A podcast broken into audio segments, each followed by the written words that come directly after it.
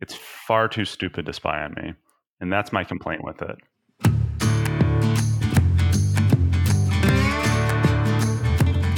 All right, content atomization. That phrase, content atomization, really is directed more towards, I think, more towards marketing, uh, marketing departments of companies. I mean, tech pubs people have been thinking about content. They've been doing content atomization for the last, I don't know, 10, 15 years, if not more.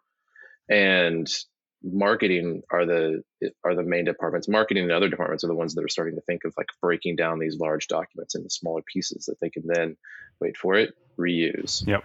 Yeah that's true. It's i think it's well it's being thought of more broadly um, and i think that there's i think there's more of a recognition that content is content um, and that you know it's not marketing content or technical publications content. It might be reference content um, it might be um, more conceptual content. It might be like explainer content. You know, like like the uh, well, as of the date of recording, the the coffee and content that we did yesterday, uh, which was with uh, uh, Lee LeFever, who talks about you know dealing with like explainer content. But explainer content can be written by marketing. It can be written by um, information developers. Like there's no restriction on that. What it really comes down to is that like that's made up a bunch of like atomized pieces of content. Um, you know, explainer content has reference content embedded into it and all those kinds of things. So I, I think that you're right in saying that marketing is picking up on this, um, but I think it's really more of a, a part of a larger thrust to move away from classifying content by the originator of it. Yeah, I agree. I agree, and I think it's a good, it's a good, and it's a healthy shift for people. Um, organizationally it's only going to help if your if your content is more in some sense um, generic eh, as far as your internal departments go if it's content that everyone can use regardless of department um, within some know broad constraints um, but if it's stuff that people can use kind of across the board it's going to be much better for your organization in the long run yeah um, i would agree with that um, guys i need one second i need to switch mugs Okay. This is what we have John for. Just hand him this recording and be like, so this one was weird.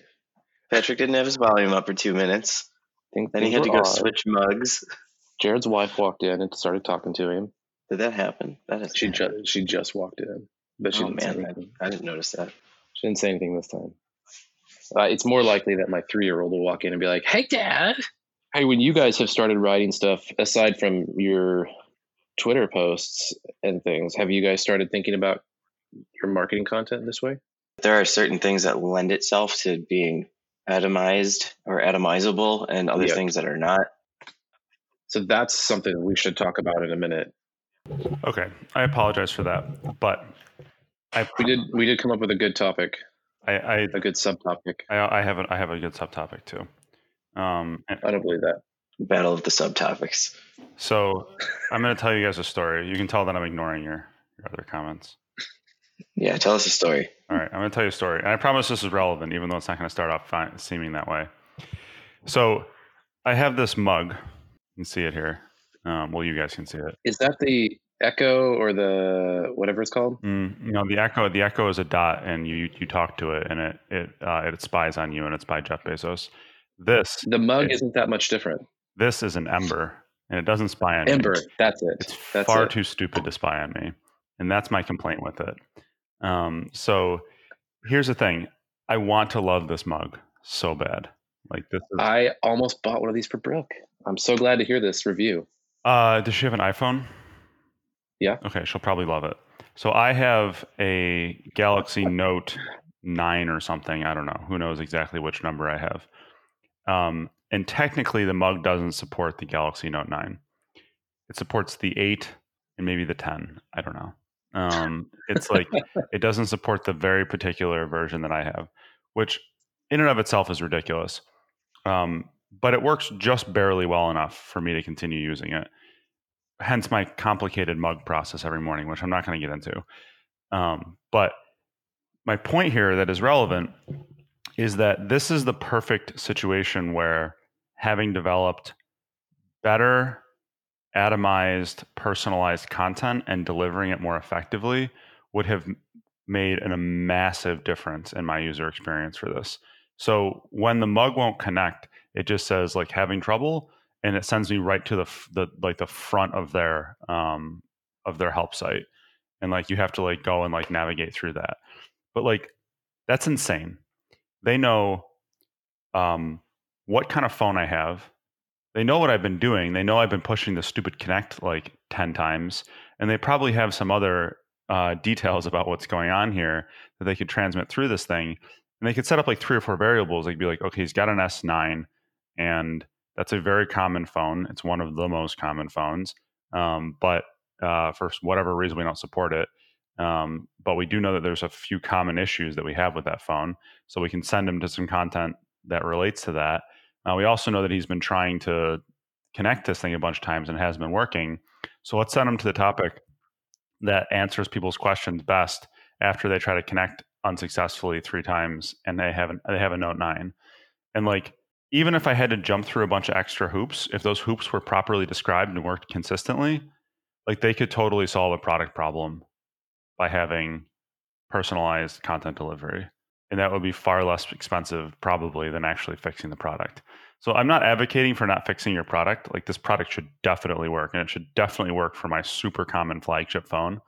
Um, but at the same time like they could make they could fill in this gap really really easily with a small amount of content work and it would be a much much better experience and instead of like kind of loving what this phone does or what this what this mug does but really kind of hating them for screwing it up i would like love what this mug does, appreciate that the product development is difficult, and appreciate that they took the time to like build some instructions to help me with it um, in the case where it doesn't mess up. So I think that's that's like a really really good example of uh, where content meets customer experience, um, and it would make a huge difference. Yeah, that's a good spot. I mean, that's exactly what um, you shouldn't spend $130 on a coffee mug and then when you can't connect your phone to it not know how to fix it not even have one topic that or even you could you could even do this beforehand during the buying process if you have this phone our mug doesn't currently connect to it we're working on a fix for this they they so they do technically have a list of of of supported phones and i will give them that oh so you just you just were like yeah whatever no, I didn't. I didn't look it up because, like, you don't oh. like. It's not. You're not like, okay, I'm going to buy a smart mug. Does it support my phone?